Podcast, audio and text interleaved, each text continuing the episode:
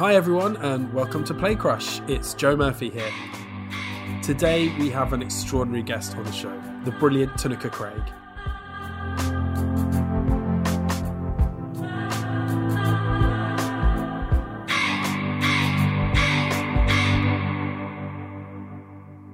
Tinuke is an award winning director. Her credits include Crave at Chichester Festival Theatre, Hamlet for Young Audiences, National Theatre, Cinderella at Lyric Hammersmith, Vassa at the Almeida Theatre, The Colour Purple, Leicester Curve, Birmingham Hippodrome, Random Generations at Chichester Festival Theatre, I Call My Brothers, Gate Theatre, and Dirty Butterfly at the Young Vic. Her assistant directing includes Wonder Dotland, National Theatre, Hamlet and All's Well That Ends Well, Royal Shakespeare Company, and The Changeling at Young Vic Theatre. Tinuke trained at LAMDA and in 2014 received the Genesis Future Director Award. In 2015 16, Tinuke was the Gate's Associate Director, and she's currently on a, an Artistic Associate at the Lyric Hammersmith. She has also just been announced as the Old Vic Baylis Director, a post I was lucky enough to hold, and I am so excited to see the amazing things Tinuke will do with that brilliant theatre. It was an amazing chance to sit down and talk to her about all things about life and theatre, and I was blown away by her insight, her humour, and her deep humanity that she brings to her work. Tinuke's play crush was Random by the unparalleled Debbie Tucker Green an urgent play about the senseless killing of a black schoolboy from one of the most distinctive voices in contemporary British playwriting. Debbie Tucker Green's play Random was first performed at the Royal Court, Jerwood Theatre downstairs in March 2008, directed by Sacha Wares and performed by Nadine Marshall a television adaptation for Channel 4, directed by Debbie uh, and starring Nadine Marshall alongside an expanded cast, was first broadcast in August 2011. It went on to win a BAFTA for Best Single Drama. It's absolutely amazing and it is available on all four. So, the play. A young black woman starts telling us about her day. She speaks in a continuous present tense. The alarm clock goes, she tries to ignore it, she goes downstairs. Her parents are nagging her younger brother that he'll be late for school. He leaves in a rush. The parents grumble. She gets ready for work. Then the police are at the door. The boy's been killed in a random knife attack, and their world implodes. Written with a vivid immediacy that captures the wonderfully observed idiosyncrasies of an ordinary family, starting what they think is an ordinary day. Random is another provocative tour de force from Britain's leading black female playwright, and just one of Britain's leading playwrights. It had its original premiere, as stated, at the Royal Court, where Debbie Tucker Green's controversial Stoning Mary had already been seen. It provides a sensational role for a solo actress. The play is a moving drama, an urgent wake up call to anyone who considers carrying a knife. Thank you again to everyone for listening to the podcast and supporting Sherman Theatre and the Old Vic. It absolutely means so much to us. And now, without further ado, here is Tinuke Craig with Random by Debbie Tucker Green. Hello, Tinuke. How are you doing? I'm all right. How are you? I'm very good, thank you. I'm very good. Um, I'm suffering from hay fever, but other than that, I'm feeling strong. I'm feeling I'm very strong. That is that is sad to hear. I appreciate your commiserations. That means a lot to me. Thank you. Um, it's very serious. Um, uh, and I really thought I'd skipped it this year. Uh, well, it's it's it's it's irritating at best, but I really thought I'd skipped it this year. Uh, but no, it's come for me. It's come for me. Oh, I'm sorry. Um, I'm sorry. uh, nightmare. But how have you been? How's how's the year going? Yeah, you know, I mean, I'm kind of I'm kind of pandemic fine. I think the best way to put it. Like like nobody's actually fine, but actually in the grand scheme of it, I'm quite I'm kind of fine. Um, yeah, I'm all right. I'm sort of I, I I've got a I've got a disposition that is actually really well suited to lockdowns. I think. Um, so I'm sort of really really excited to like have the world back, and also a bit like, oh, do you remember Lockdown One? like, it's, it's, a bit Lockdown One is if it's season one when that was it was yeah, really good in season one, which you know speaks to a, a, huge amount of privilege and luck and circumstance that I was able to enjoy that lockdown. But I really, really enjoyed it. Um, so part of me is a bit like, oh, what a what a crazy adventure to be. But I, I kind of I, I, hate it now. Everyone, everyone hates it now. yeah, by season three, it, has yeah, gone. Yeah, the show yeah, has really failed. Really, really went downhill. It really like lost it's its way. It's a nightmare in season three. Got new and what writers. do you mean by dis? yeah, exactly. They got they fired the original writer. It's a writer's room now. It's just awful.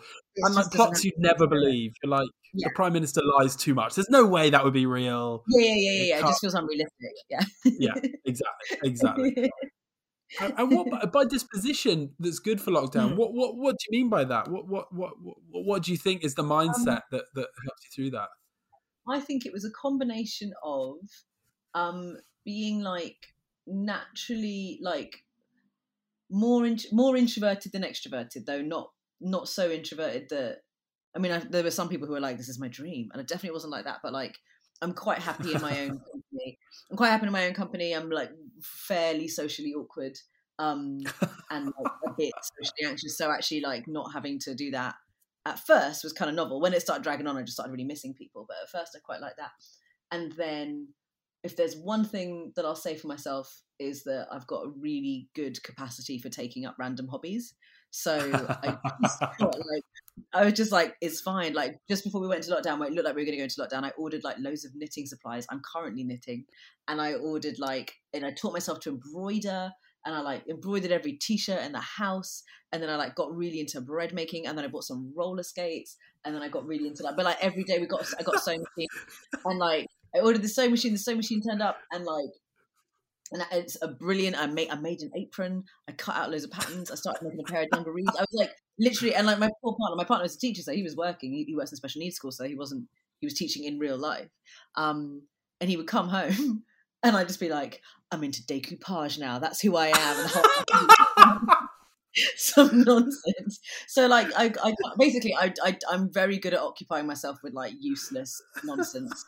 Um and getting like really like- being like, yeah, look, I made this incredible thing for no reason. Like, yeah, I did that. So actually like the time the time I was I basically could fill the void very well. It made me think if I had been like a fancy heiress or a woman who had married very rich, that like I actually would have been fine. I could have done that. You'd have like, do you know smashed it. You'd have absolutely smashed it. you smashed it, I wouldn't be like, oh, I'm so listless. I'd just be like, look at my model trains or something. Like, Be like, decoupage is my life. That's just the truth Yeah. now. yeah, yeah, yeah. That's who I am completely. now. Yeah. And um, of course, you have uh, just been announced as the new Baylis director for the Old Vic, who obviously makes this podcast with us, which is really, really exciting. Um, and talking about text and making theatre, I suppose that Mhm. will be your next adventure, will it? Or is there something in between that? Um, there's there there are two things in between, which is kind of insane. Oh, they're both um, they're both they're both um, they're both transfers from 2020, that- as in things that would have happened in 2020 but didn't. right. So transplants from 2020. Um, but nothing new. So I'm adding nothing new apart from I'm going to go to the old Vic and Absolutely like amazing. be an old Vic person, which is kind of nuts. It's kind Yeah, I of nuts. mean- haven't really worked in London that much as well, so it, it feels quite. um It feels really exciting and like, yeah, I'm very, I'm very excited. I'm very nervous. I'm like, my my brain has like gone, went from like elation to bricking it quite quickly. it's definitely Oh, that's so cool. Thank you so much. And then put the phone down and was like, oh no, now I've got to do what could possibly be so many things? But I'm, I'm trying to work on that. Working. Uh, so. I mean, in this business, I feel like the uh, best bit is yeah Mm. between when you get told you've got the job and when you put the phone down. It's like joy. Yeah. and Like, then wow, after that is hell. yeah, and then it's like, oh wait, wait, wait, wait, wait, wait. So you mean to tell me that I'm going to show people to watch it, watch it with their eyes? Oh, well, I didn't, no, I don't want to do that. Not into it. I'm out, guys. Thanks for the offer, but I'm gone. I'm gone. yeah, yeah, I Um, no, no. And it's uh, it's called the Baylis Director's position, isn't it? Which is Hmm. um, a, a, an amazing thing that Matthew Warchus, um, who runs the Ovic and has been a guest on this show before, um, Mm. this idea of him paying it forward because he was, I think, when he was at um, what is now the Leeds Playhouse. Uh, when he was back there when he was younger, sort of got given a chance where the then artist director to a young Matthew was just like step up. His Yeah. what his some main stage shows just kind of step up, become that director, um, Yeah, and I think he found that a really moving moment, and he's always wanted to pay that forward. And so I did it. I can't even remember remember when now, like 2016, 2017, maybe. Um, and when I did it, you got a show, and that was the sort of central point of the year. Is that the same now? Is that how it works? Yeah, yeah, that's still the same thing. So you're you're involved in the old Vic in all sorts of ways for the year. So education and development and programming and literary and all the all the other ways that you are involved in a, in a theatre as a creative brain, and then you get a show. You get to do a show on near towards the end of the year, which is kind of nuts because like it's, it's like they go, oh, would you like to be involved in the in the in the in the old Vic and the way it's run and its programming? And you're like, yeah, that sounds really cool. Thank you so much. They're like, great. All you have to do is direct a play at the old Vic. like, oh, that's also great. I will I will also do that until you get off the phone and you're like, oh no shit.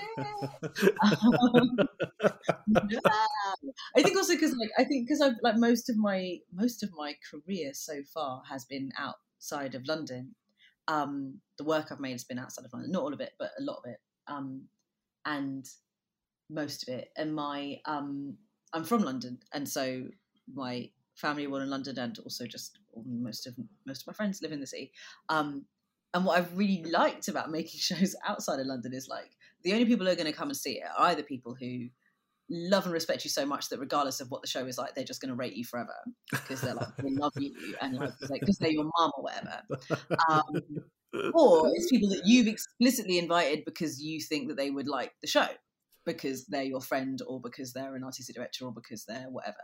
Um, so you basically have some sense of like who's going to watch it. Whereas when you have a show on in London, which has only happened to me once before, you have a show in London and people are just like, oh my god, I just saw you doing a show. I'll just go. People just go. You can't, without your consent, just turn up. and, and I find that really like, I mean, obviously, obviously that's how I, I have this like weird, maybe it's not weird at all. Maybe lots of people feel like this, but I mean, we'll find out. But I feel like there's part of me that's always shocked that you can't control who watches your work.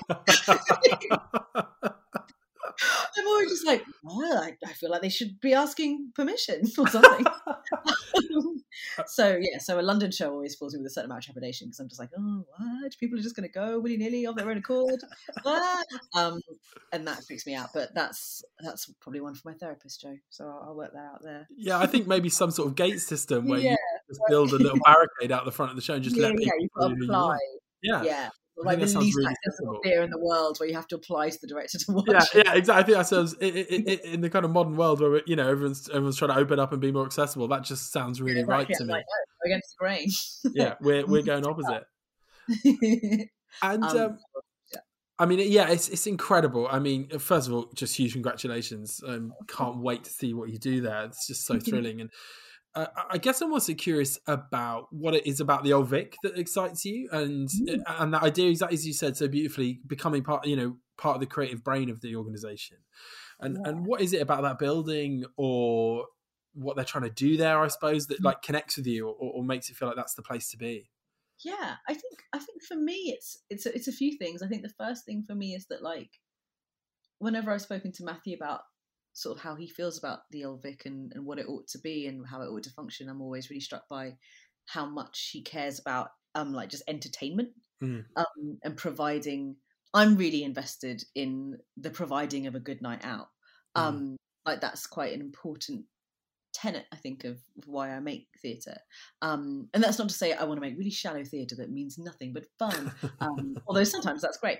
Um but I suppose what I mean is I, I like the idea that I like the idea that theatre is a thing that you do of an evening and that mm. you attend this thing and it's an event and um and not necessarily like a sort of fancy schmancy event but like it's a it's a um it's a moment where you can mm. um enjoy or experience and I like the idea of giving people a good night out I think that's important um and within that good night out you also might be able to like change lives or minds or just kind of perceptions in big or small ways um and you might be able to get political and you might be able to get serious and you might be able to get emotional and all those things can come under that good night out heading in my head but i, I really like the idea that that's something that that matthew's also really invested in that mm-hmm. feels important um so that's i think the sort of like in terms of like why i make theatre i think that's mm. partly what i'm interested in um and then i also just feel like it's a really beautiful space like it's just mm. a really gorgeous like it's it's it's gorgeous to look at but also like just it's it's an amazing space because I, I stood on it for the first time a couple of weeks ago, oh, wow. and it was what I was struck by was like how big and grand it feels, but also how kind of close everybody is to the stage. Yeah, yeah, yeah. mean, like you're not that far away, and like if you're sat on the front, if you're sat right at the back, you're not that you you can if you're on stage, you can kind of reach them. Do you know what I mean? It's Mm, not like mm. it's not like this sort of kind of theatre that kind of runs away from you, um, or kind of like cascades back, and you can't quite get to people at the top, or the people at the top are getting a very different thing to people at the front. Um, but actually, in the old Vic, it's somehow it's it feels very big and actually it feels very big and quite small at the same time, and that feels really exciting in terms of what that does to you as an audience member and the kind of work that you can do there because it can feel epic and intimate at the same time, and that's that's rare. So do, do you like just the kind of geography of the thing, the architecture of the thing Mm. feels really cool to me. And then also I think, you know, like the commitment the old Vic has to working with young people and working in education is something that I I do that anyway. Like I, I work I work with lots of youth theatres, I work with young people all the time. I really like mentoring, like that stuff is like I like that stuff. It gets me going. So it feels like a really cool it's just really cool. It's really cool. It's just like it's just like, oh cool, all, all these things really match up. But yeah, I think it's like they're making theatre for a reason that I think is a good reason to make theatre in a really gorgeous building for people who are young and exciting and developing and like that feels like a good combo in my head. I'm up for it. I'm really up for it. Sounds like an amazing combo. That uh, sounds absolutely brilliant and absolutely perfect for that building. You know, I just think you're going to be amazing. And Oh, um, that's so exciting. I hope so. oh yeah, definitely. And I think you'll fit really well and also shake things up in a really pleasing way. You know, Oh, so that's fun. Well, I think- hope I, I hope I managed to do both those things. so maybe we could just wind back a bit and just kind of talk about like what, what's brought you to this point? Like where did this start? How did you get into theatre like what, what's that pathway? Because one of the greatest things about this show has been hearing people's pathways and how there really isn't one pathway into this. There's so many different Yeah. ways which feels like a really positive message at the moment i think to sort of say like you know anybody can do this from anywhere. Yeah, totally. And Totally. um, so yeah it'd just be interesting to hear like how, how did this all start for you Yeah. How did I end up here? yes Yeah, I mean it's it's a weird one because in, in some ways I, I was speaking to my aunt yesterday and she reminded me of something that makes it seem like it was always meant to be, but it didn't always feel like that. But I am so I'm the I'm the oldest of three children, um, and we're quite close in age. We're sort of two years apart, um, each, and I used to make my siblings put on shows all the time, and I would like demand. I would like, we're doing a show, and I would like just like choreograph to like whatever. I, it was probably just like you know whatever Disney film I was enjoying. I would make them enact it out. i mean how You know. old are we talking here like when did So like, we're talking like me. We're talking like I'm six, my sister's four, my brother's two. Like, you know what I mean? Like, it's Like- early it's early from there, uh, and then you know, and then like way way up into like you know, I think probably like I mean, I suspect I directed my last family show when I was about twelve. So, like 12, 10, 12, 10 and eight, still at it. Um, and I would like think of like costumes or like you know make us like sing certain songs or like me and my sister would like put on a dance routine um and i would like make my mum or whoever else is in the house like the show is in 10 minutes. You've got to be ready to watch it. And my poor mum would have to come and sit and watch. Although i did i'd stand by this really great show and i will maybe one day making a show. I got a like a sort of sheer net curtain and i put it over my brother's head. He must have been about five at this point.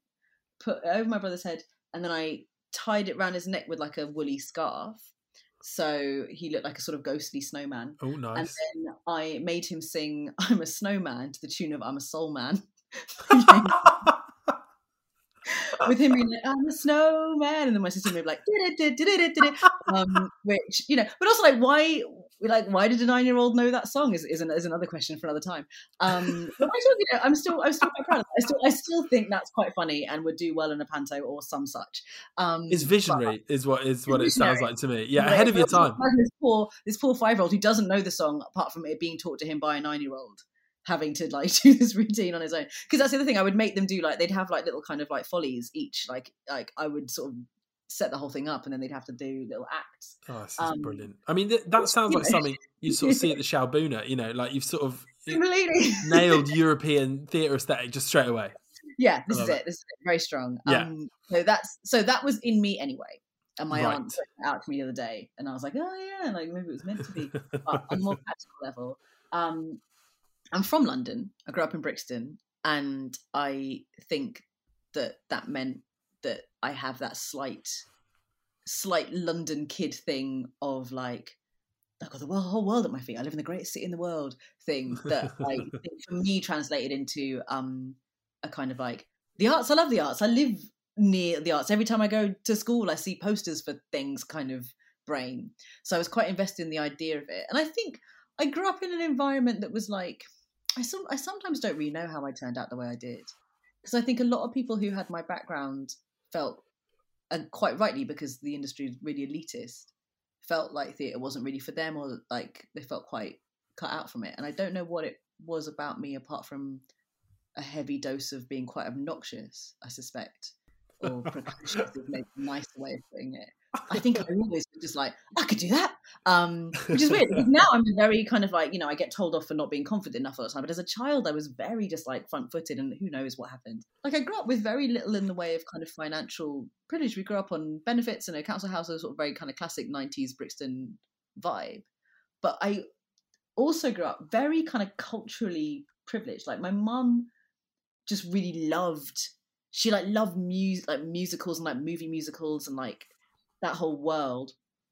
So like she would sort of find ways of getting us like scholarships to things and free access to free things. And this is the 90s, so also I was like very much the beneficiary of like a lot of there were a lot of schemes around Mhm. Were a kind of like kid in the 90s a lot of artistic things and like chance to dance and like centre of young musicians and all these things you could do for free if you didn't have the money. Um and my mum was just absolutely incredible at getting we should, we just she just got us all on all of them.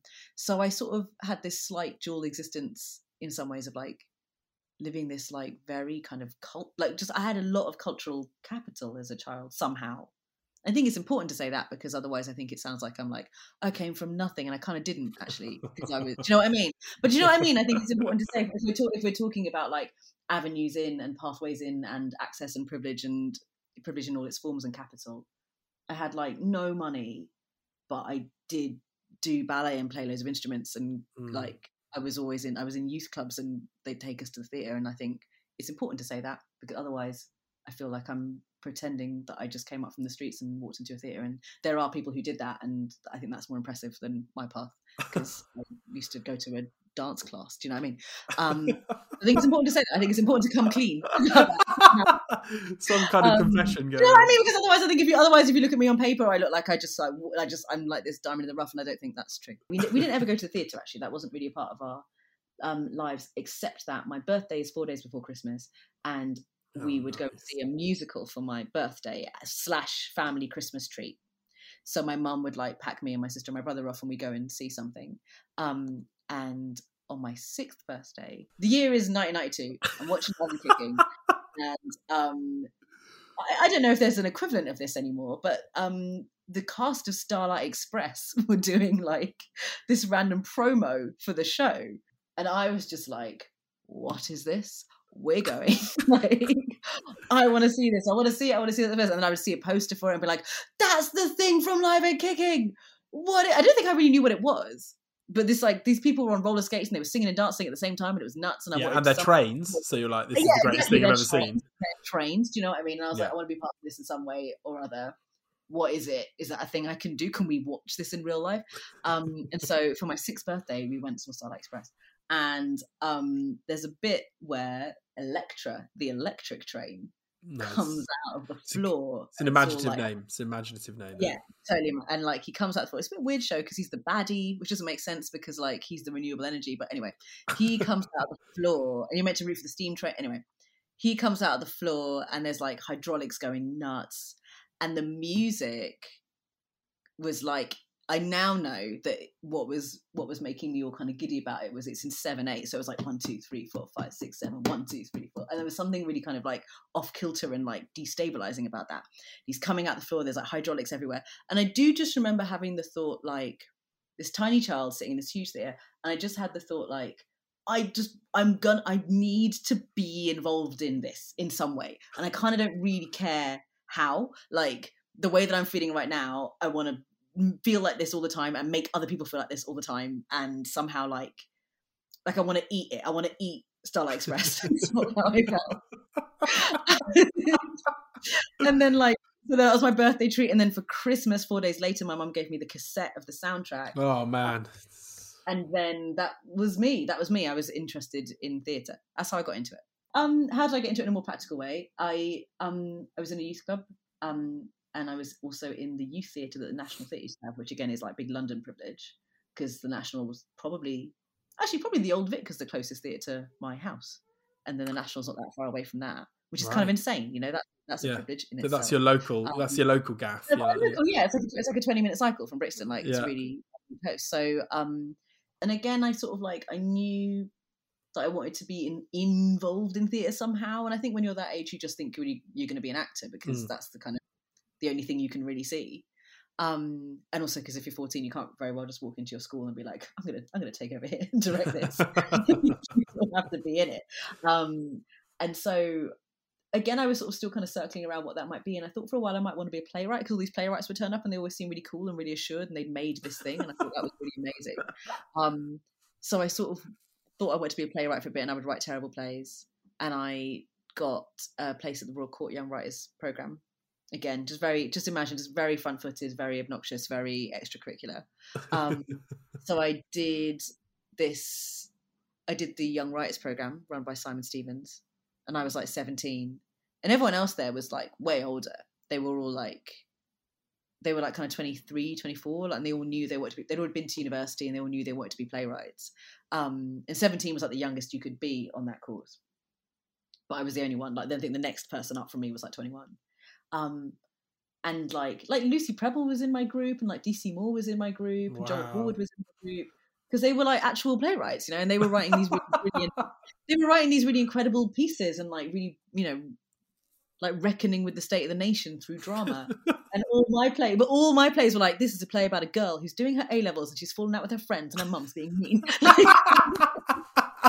I would have to swap, you know, I'd have to like read Joel Ward's play and he'd read my play, and my day would just be like, Tinny was in maths. She hates maths. Like it was so rubbish. Um, but like the other thing there is we got to read plays all the time, you know, and I think I I realized that I was sort of thinking about like I would love I'd never read plays before like because why would you? Like if you like why would you read them if you weren't a director like and you were 17 how would that come about? Um and so I'd never really sat down and just read a script like that. And I loved like reading it and thinking like oh what would this look like and who would be in it and like what like how would this bit go how would you do that bit and I suppose that like that's directing I now understand that's what that's directing thoughts um but I didn't really, I just didn't really know what director was, so it didn't occur to me. And then I went to uni, I went to Sussex. If I'd known I wanted to be a director, I might have gone somewhere else because Sussex doesn't have much of it. Or no, because I, lo- I loved, I had a really, really good time there, but it doesn't have much of a, it doesn't have much of a drama world, you know, like compared right, to like, yeah, yeah. compared to like a Cambridge or a Bristol or like a Manchester or like those unis that have like real setups. Yeah. Um, but when I got there, I joined the Drama Society and I directed Bluebird by Simon Stephens um, because I've been taught by Simon Stephens. So I was like, I was like, what? I'd read this play, I thought it was brilliant. I said, I love that play. Um, I nearly talked about it here on this very podcast. Ah, um, interesting. Yeah, nearly, nearly. And then I was like, no, I'm talking about random. Um, but I, um, but I think the first couple of plays I directed at uni, and then even after uni, I stayed in Brighton for a, I stayed in Brighton for a year to just work in Lush and put plays on above pubs because it's much easier than is much cheaper and much easier than come back to London. Um, and I I think the first couple of plays I put on, I literally just put them on because I wanted to see them. You know, like it wasn't it wasn't any more sophisticated a thought than that. I mean, just, should it ever be more sophisticated a thought than yeah, that? In a way, not, you know. Not. I just was like, I would like to watch this. So if I direct it, I'll get to watch it. and, it'll be, and, it'll be, and it'll be like my dream version of how it would go because I'll have, I'll have been able to decide how it goes.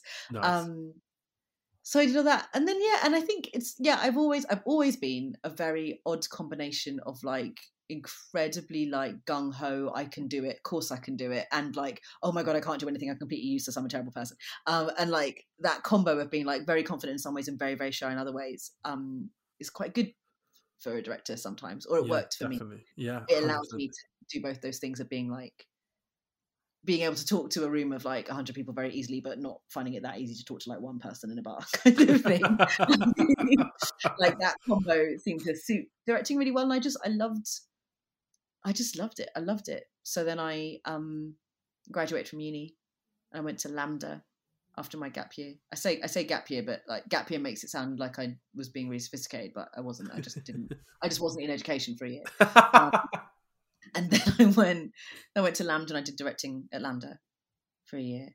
Um, with there's only four of you on that course when I was there. Um, I think there's more now. I think it's more like eight now. Um, but that's still hardly any people. Um, I was very lucky with my four. It was me, Anthony Lau, Jimmy Grimes, and Rebecca Frecknell, and we all went for dinner just the other night, which was lovely. I mean, what a gang! Um, what a gang! What a gang! You know, and like super, like just like the most supportive, brilliant, clever, talented, lovely, friendly, funny people in the world. So I had a great time at LAMDA, um, working with them. And then when I left, now I'm just giving you my CV, Joe. I don't know if this is interesting at all. I love it. Yeah, this is great. now I'm just like blah blah blah blah blah. Um, I went. I didn't do any. I didn't work at all when I left LAMDA Festival, and I was like, "Wow, what a, what a! Have I made a terrible mistake?" um, it was good, and also like I think because I'd not gone to uni with like a really rich like drama culture, it was really good to be able to kind of go somewhere else and um like kind of catch up i felt like a little bit with my peers who like my oxbridge peers and people like that. But also um you got to do theatre every day but then when i left um nothing really came of it for quite a long time. And i carried on working in i was working in lush and i was working as an usher at the national. I was doing those two things simultaneously. Um and i was living at home and i was sharing it with my granny. Um so it was all a bit weird. And then um and then eventually I got a job through LAMDA actually, so it did pay off. I'm assisting on uh, assisting on a show at Soho, directed by Lisa Spirling, who runs Theatre 503 now. And then I did a lot of assisting. I assisted Joe Hill-Gibbins at the Young Vic on a production of The Changeling, which I think kind of changed my life a little bit in terms of how I think about how work is made or how it could be made. Interesting. What what what yeah. what what were the what were the headlines? What what were the things yeah. that really just kind of changed your mind on that? I think the headlines were like loads of prep. Like Joe, Joe does a lot of prep in a really. I mean, everyone does, but he he does a sort of really systematic. I was on board as an assistant like six months before we went to rehearsals, and there were two assistants on that show. The other assistant had been on it for six months before that, so he'd been on it a year. That's Jeff James wow. and we worked. We were we were meeting up with Joe like several times a week. Um, this makes Joe sound very exploitative. He'd always be like, "If you can, I will be working. Please join us." But we both were joining the time, um, and we would work all day, all day on it for months, six months. You know, like, and we'd do like these really quite regimented. You you research that, you research that. I'll do this. We'll all come back. We'll share our findings. We'll keep going. We'll dig into this. Like you know, like we sort of did a degree in the changeling before, you know, and in some ways it felt like like it almost felt like rehearsals was like the last thing you do in the process. Some do you know what I mean? Like the process was like so the prep was so intense and intensive that by the time we got into rehearsals, it was like, wow, I can't believe we still haven't made this thing. Do you know what I mean? um, but but in a really good in a really good way because I think it taught me a lot about um my like again this is probably more therapy stuff, but I think I get very anxious in rehearsals. And I found that the prep, even if I don't use any of the prep I've done, if I give myself a really rigorous prep process, it just makes me feel like I can get in that room. Mm. Um, it gives me this sort of like thing that I can hold on to and like this sort of like box of stuff that I can crack out if I need to. I'm not going to just be like screaming. It's and like... whenever I've had a bad time in rehearsals, it's nearly always that for one reason or another, I haven't done enough prep. I think. And it's not because like I always use the prep. I often don't use any of it. Often it, a lot of it just goes out the window as soon as you get in a room with actors because they're they come up with really great stuff and it's way better. And, and also then you're just doing it, you know. Yeah. Um, but that was one thing I learned. And then also just a sort of sense of like playfulness and a kind of I can't remember who said this to me. Someone described Joe and I found it so useful. And I hope that I will be like this one day. That he has a kind of why not but why approach to everything in his show. So it's kind of like, what? Yeah, let's just do that. Why not? And then after you've done it, be like, okay, but here's why. why it works. So you start with the why not, and then you work out the why. Um, which sounds like chaos, and probably sometimes is, but it just, it just, it did, it did do something useful to my brain. I think in terms of just trying stuff out and just allowing yourself to do what you you have a thought and maybe it's good. I don't know. Let's try it. Why not? It mm. feels like a really good thing to hold on to. Um, and I think because I think I'm in some ways quite a kind of capital G good girl, and it's quite. It gave me, do you know what I mean? It gave me kind of permission. It kind of gave me permission to be like, yeah, but just do what you want. Just do what you want. It doesn't actually matter. And then when you've done it, if it works, work out why, and then make it work better. Like that feels. Mm. Um, and if it doesn't work, you'll find out pretty quick. You know, like, um, and so that that feels that feels quite good. So I did that, and then I was at the RSC. I was assisting at the RSC for a year, and then the big thing that happened to me, that like you know, it feels like it's not very good advice because I this is not advice. This is just I'm just very very lucky. I um I won I won the Genesis Award at the Young Vic, so then I got to direct a play at the Young Vic. Um, it's not bad, is it? It's not a bad way. It's not get. bad at all. it's not. But also, it was kind of it was kind of crazy because I hadn't really.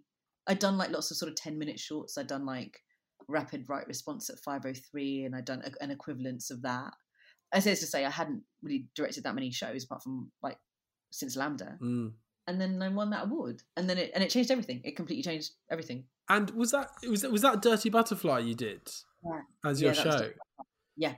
Um, um, which was yeah, which is Debbie Tucker Green, the great Debbie Tucker Green, and I think that leads us on beautifully to Random, um, yeah. which is your play crush, uh, yeah. which is an exceptional choice. Um, uh, uh, so again, like all of Debbie's work, it feels uh, it presents itself as deceptively simple and is this sort of eternally mm-hmm. complex. Yeah. Um, so, I mean, it it's got quite a simple story in some ways, hasn't it? it it's a, mm-hmm. it's it's a sort of um, uh, a young boy, I suppose, is, is is loses life to knife crime. I suppose is the sort of what you would call the plot or story. Um, yeah. And told out, you know, and, and that reverberates through his family, and I suppose particularly his sister. Um, mm but what's this a play about for you? Like, what's your connection to this play? Why why why is this your play crush?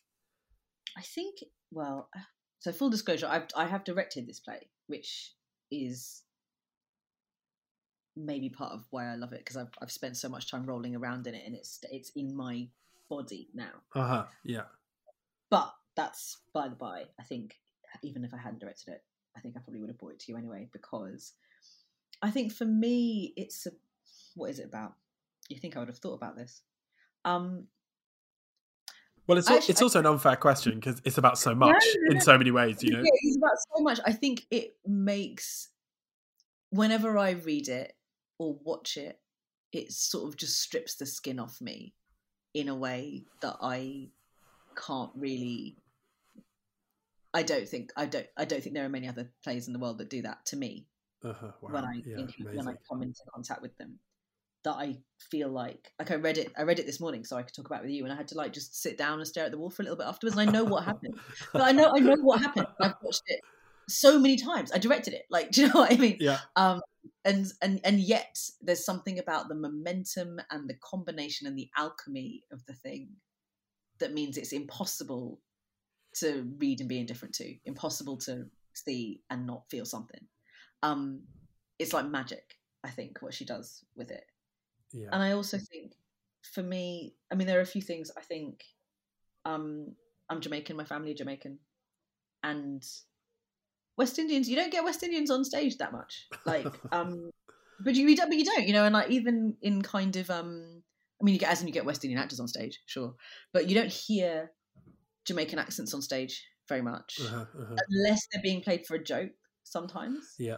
Um, and I feel like even kind of within like kind of the sort of quote unquote kind of black canon of work that we get on in this country, it's nearly always like top of the list African American plays, great African American plays.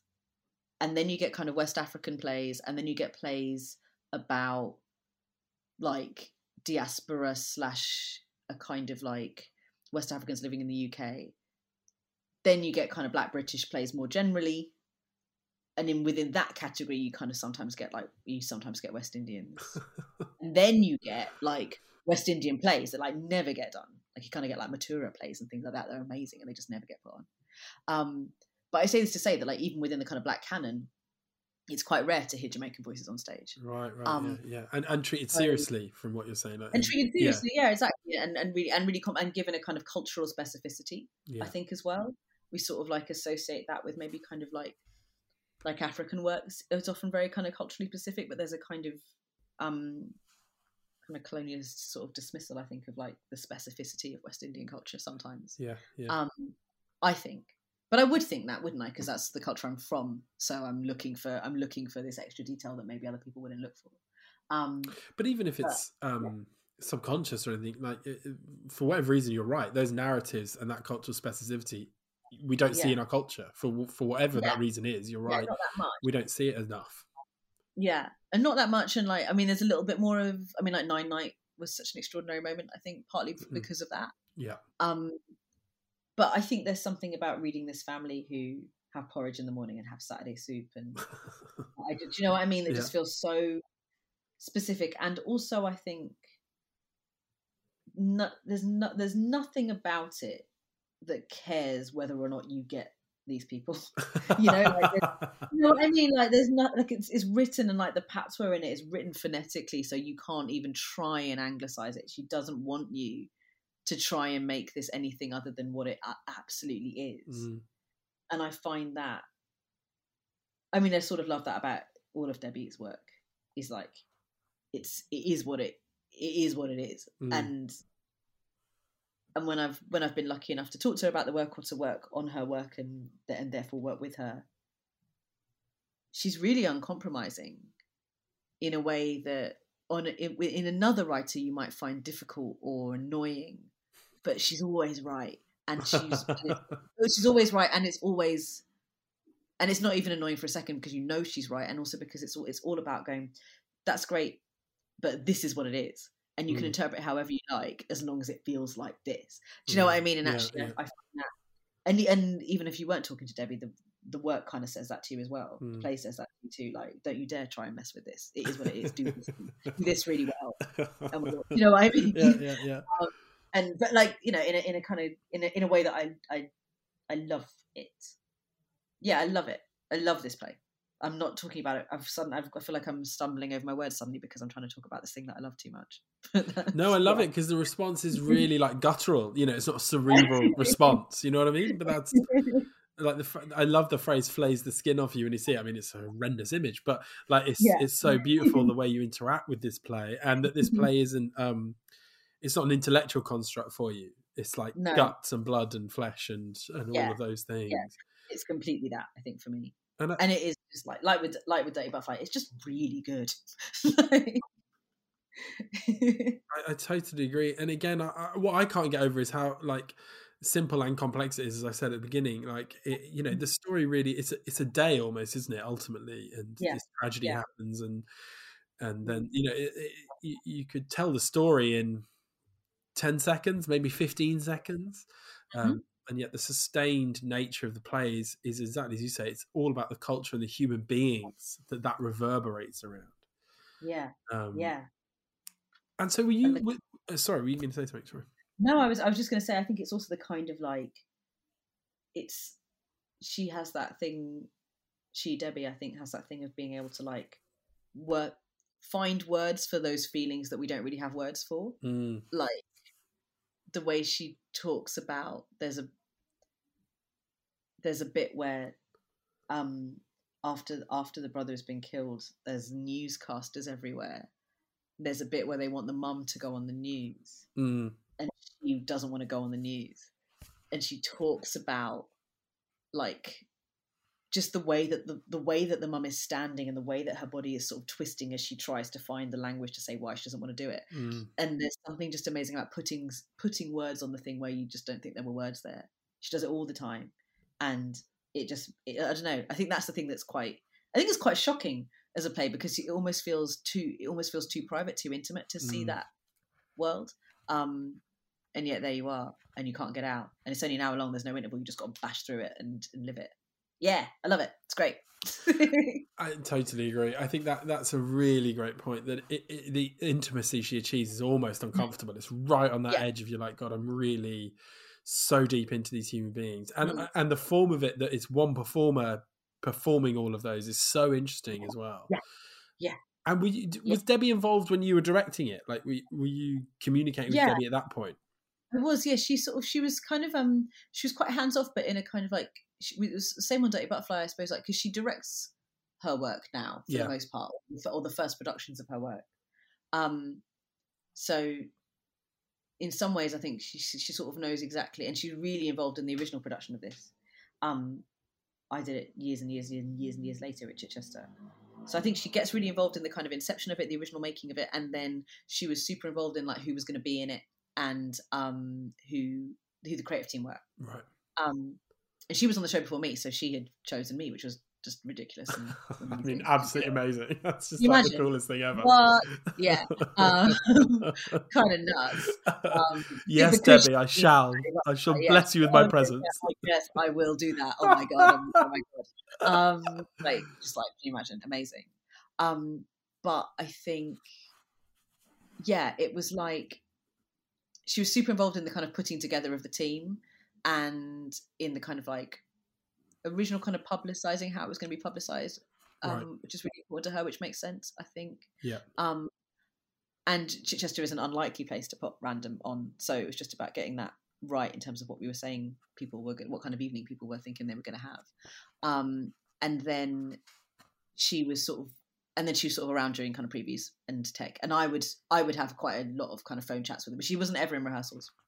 Um, Right. I think she sort of like set, yeah, I think she sort of sets the whole like you know she sort of works with you really closely to set the whole thing up. Yeah. And if the people if the people on it if, if the right ingredients are involved, she's quite she's really trusting. Right. Um, And then she came to a dress rehearsal and a preview, um, and we chatted about it, and she did a note session, and then that was it. So she was like super super involved. Like she she feels so laced through it, and I think it's maybe that's partly it. She's so the work is so determined and so clear that you sort of feel like she's in the room even when she's not. You know yeah. um, and you would never want to. I'd never ever want to do anything I didn't think she'd want me to do. Like, Yes. do you know what I mean? Like, no part of me would ever want to deviate from what I think she thinks it is. I think. Yeah, and what is it like? Because I mean, I would be terrified if Debbie Tuck Mhm. Green had chosen me to do a play. And we set all that up, and then she disappeared, and then she came watch a dress rehearsal, just be like, "Oh God, what, uh, what the hell is about to happen?" And um, Yeah. I don't know, what was that experience like? I was, I was, I was terrified. I was terrified. I was terrified, and we had like so Petra Letang who played the sister, and who is extraordinary and magic, had worked with Debbie before. Right, So we both knew Debbie, and that was quite good because it meant we we all, we sort of knew the kind of sensibility of the work really intimately because we both known the writer. Um, right, So there was so that was helpful. yeah, definitely. Um, but we were absolutely bricking it. We were absolutely just yeah, like we were just like, what if she doesn't like it? Because, like I said about Debbie, like she's always right. So if she's like, "This is wrong," she's probably right. yeah, Like we've probably you've probably just done it really badly. um, and so that felt like quite it was really scary. Yeah yes is the is the short answer. Yes it was really scary. Um but she's she was so encouraging like she was like this works this doesn't work i like this. She's really blunt with the stuff that doesn't work. She's like what's this about? Doesn't make sense. You know, like- but you know it, it comes from it's really loving you know it's yes, never yeah, yeah, yeah, you know it always felt really loving and really um and in the interest of the show and in the interest of the characters to do you know what i mean like it was sort of like you've got to do right by them you've got to do right by this family um yeah. and tell their story really well i don't know i'm sort of talking about it in a kind of spiritual way which i didn't really mean to but it did have this kind of like hollowed hallowed feeling to it i think Yeah, I, th- I think her real. work does that, right? It's like s- some sort of secular, spiritual kind of experience, right? Like that's definitely where she sits on.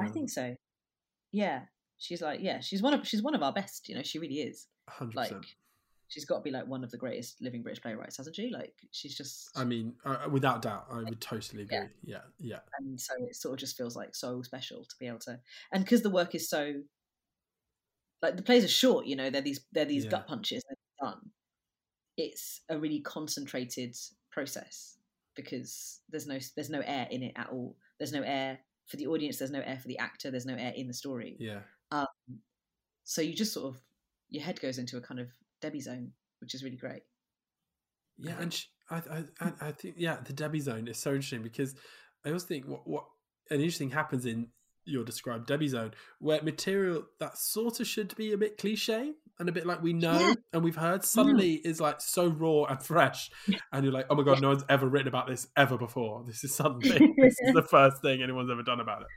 It's Yeah, really completely. completely that. Yeah, it feels really like um and I think it's that it's that under the skin thing. It's like she shows you what she shows you the cliche thing Yeah, and then she goes, But I'm just gonna peel back a layer so you know how this cliched person actually feels. yeah, yeah, I'm yeah, peel back another layer, and now another one, and now they can't be cliched anymore. Yeah. And now you're just dealing with a person that you wrote off and now you can't write them off. yeah. You know, like I think I think that's what she's doing. I hope well, maybe that's not she might hear this and be like, That's not what I'm doing, idiot. yeah, but that's the experience, right? Whether she's doing that or not, I don't know. But the experience of it feels like Yeah. that E- e- exactly.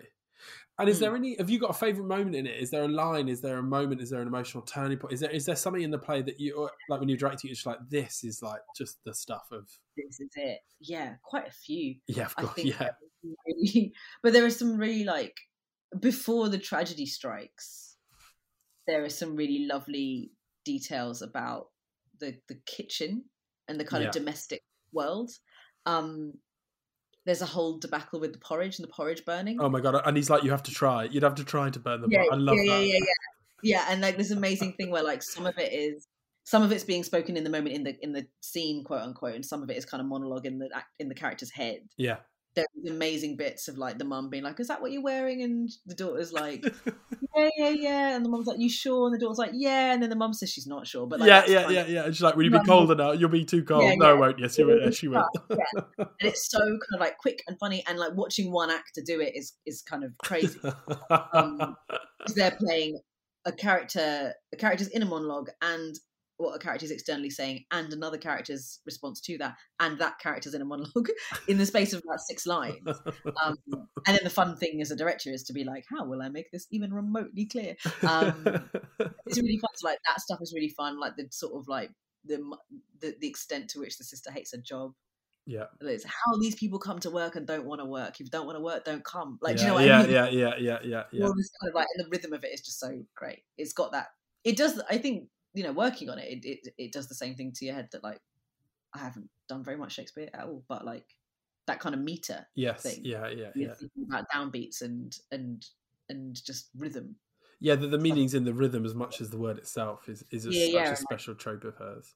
Yeah, and there's so little in the way of punctuation. It's just like you're sort of like Yeah, you've got to obey it, and if you if you add commas in where there's no commas, you sort of you sort of fuck it. Like Yeah. it doesn't work. Uh, Debbie's coming Um, for you. She'll come for you. Yeah, but, no, but and quite and rightly so because it's Yeah. it's always better when you when you because these things run together and then they stop and then they start and then there's a gap in it. Like all that stuff means something if you want it to. Yes, So you've got yeah, to take yeah, as much of it on as you can. I think, or I do. I think yeah. I don't always feel like that about work. Like I don't always feel that um obedient.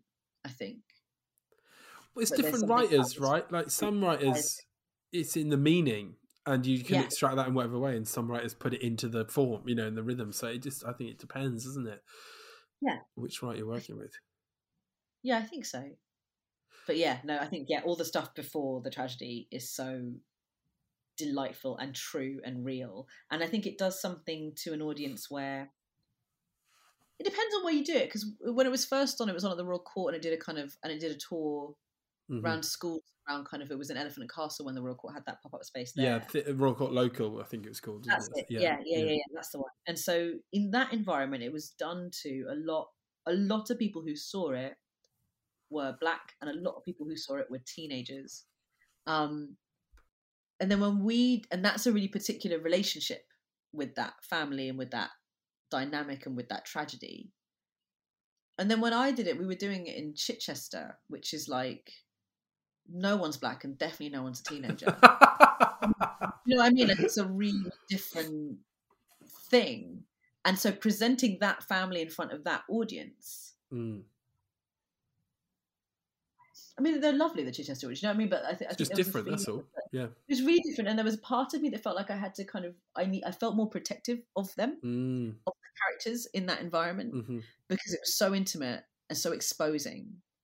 Um, and these weren't going to be people who knew them. Yeah. so it, it just became a really different relationship. It became a really different relationship. I, I think, I, but I also think it, it was really amazing to put that show on there because it got it was really lovely to to allow people to sit with people that they don't know Yeah. and may or may not have preconceived notions of, Yeah. and to get to a point where they love them before anything before the knife crime incident, right? Yeah. Like by the time by the time the brother gets killed, you love him, yes, and yeah, you- yeah, yeah. and I think that that was really interesting to do with a group of people who don't know that boy. yes. That did something different to the room, and I don't. I think this is partly because Petra's an amazing actress and all the rest of it, but. I spoke to someone in the bar who was like, "Oh, you hear about these stories and you you go past them in the paper. You go, oh, that's sad, and you flick over the page, Wow, yeah, and I'll never, I'll never be able to just flick over the page again." wow. And I think I hope that's what I hope that's what kind of all theatre's doing at, at its best, isn't it? It's going you'll you'll never be able to be like, oh, that's what they're doing in London, is it ever again? Because now you know them. I hope.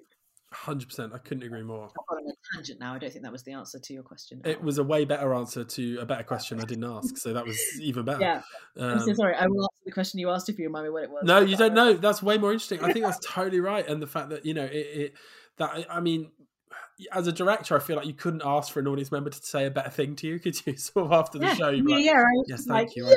Yeah! I've achieved." yeah, it was great, but also like you know, and not in a kind of like, oh, I'm just such an amazing director. Like it wasn't that. but it was also like I smashed it. But yeah, I'm I'm joking. No, it wasn't even that. I'm although just maybe it joking. no, it's fine. It probably should have been that. I um, but I think it was more just like it was. Re- it was a real relief to hear it in the context in which we were putting it on, Yeah, which was like not with people who already knew that boy. yeah, Um, yeah, we're yeah. going to be on his side from day dot, and not with people who.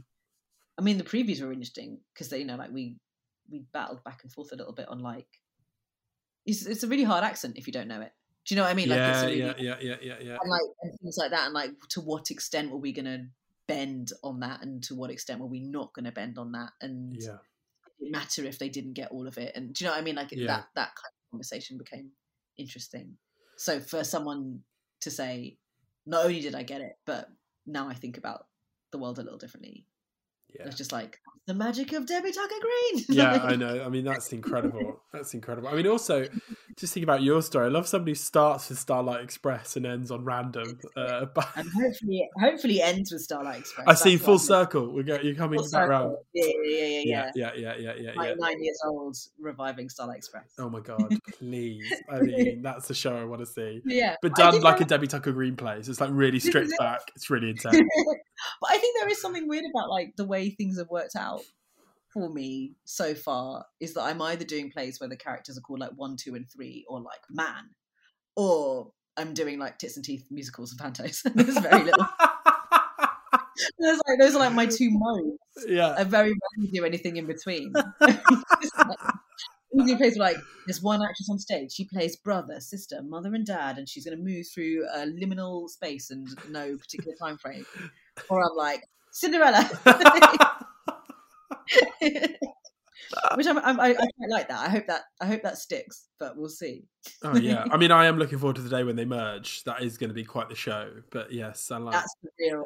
That's the that's the goal. That's going to be the moment, isn't it? Um, well, look, My Tinuke, thank you so much for your time. I mean, it's so generous of you to talk all that through so with so in No, depth and just. I rambled so much. I, I, I'm a rambler. And I You didn't ramble at all. It's so interesting to hear, you, you know, your pathway through this, your take on the shows and life and everything. It's it's it's just really brilliant. Thanks so much for coming, and, and just like best of luck for the shows, but also for your bay this year. I think you're just gonna have the best Yeah, time, thank you. and thank I can't wait so to come much. see your show. And hopefully we'll speak soon. Yeah. Bye.